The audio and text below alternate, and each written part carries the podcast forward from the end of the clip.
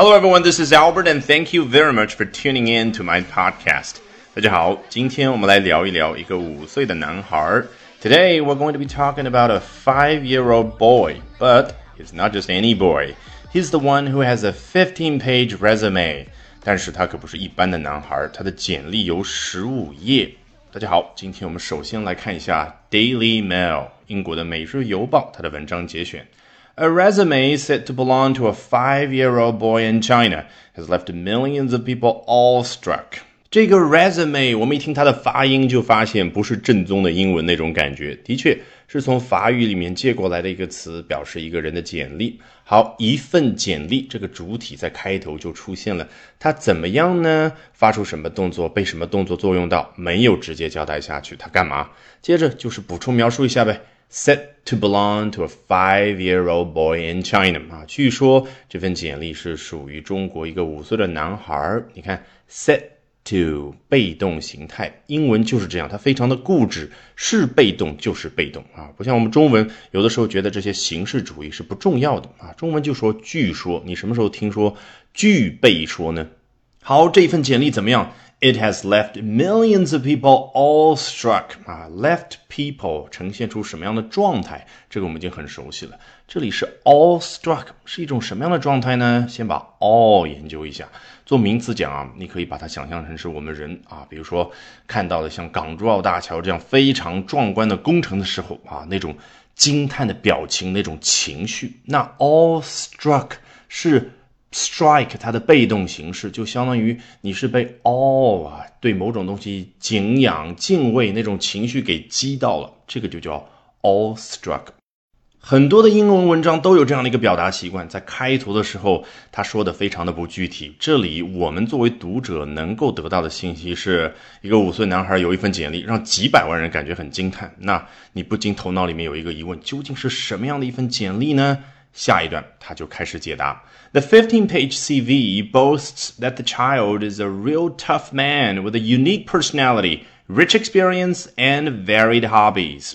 首先，这个长度就把我们给吓到了啊！这个男孩的简历呢，长达十五页。这里简历他换了另外一个词叫 CV。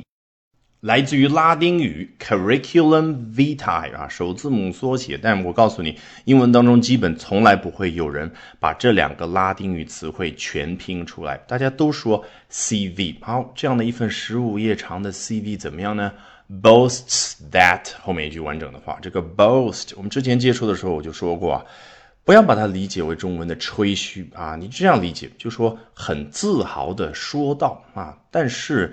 你还是要注意一点，一份简历他自己可以说到，这也是我们中文的表达习惯所没有的，对不对？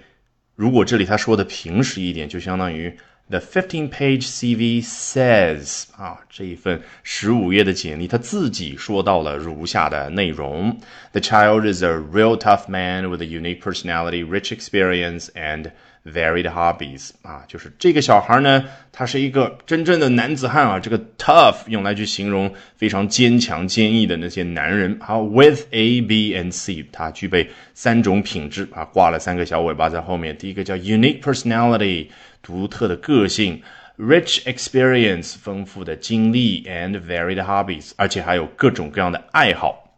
接着往下 ，it also claims that the child has memorized around 100 Chinese classic poems, reads 500 English books a year, never cries while receiving medical injections, and likes doing lab experiments. 啊，it also claims 我们要带着刚刚那种 the fifteen page CV boasts 或者 says 那种语感到这，就是这份简历，它也声称，它同时还说到了如下的内容。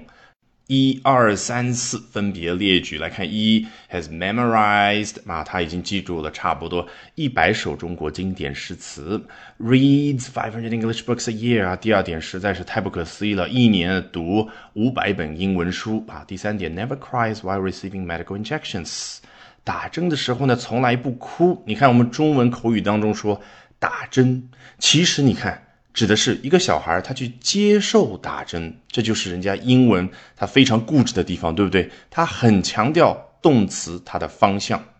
那一个医生给小孩打针，是医生发出这个动作。那在口语当中两个状态怎么样表达呢？其实非常简单，一个男孩正在接受打针，A boy is having an injection，或者 A boy is taking an injection。发现没有？这个 have 和 take 比 receiving 还要口语化。那一个医生正在给这个小男孩打针呢？A doctor is giving an injection to that boy。发现没有？Give an injection 就可以了。好，回到文章当中来看一下，这个男孩第四项技能是什么？Likes doing lab experiments 啊，五岁啊就喜欢做实验室的试验。All right, with that, we have come to the end of this edition of Albert Talks English. Thank you very much for listening, everyone. Bye for now and see you next time. 本节目文本和完整版讲解在我的会员课程同步更新。大家可以到我们的公众号免费试听和订阅。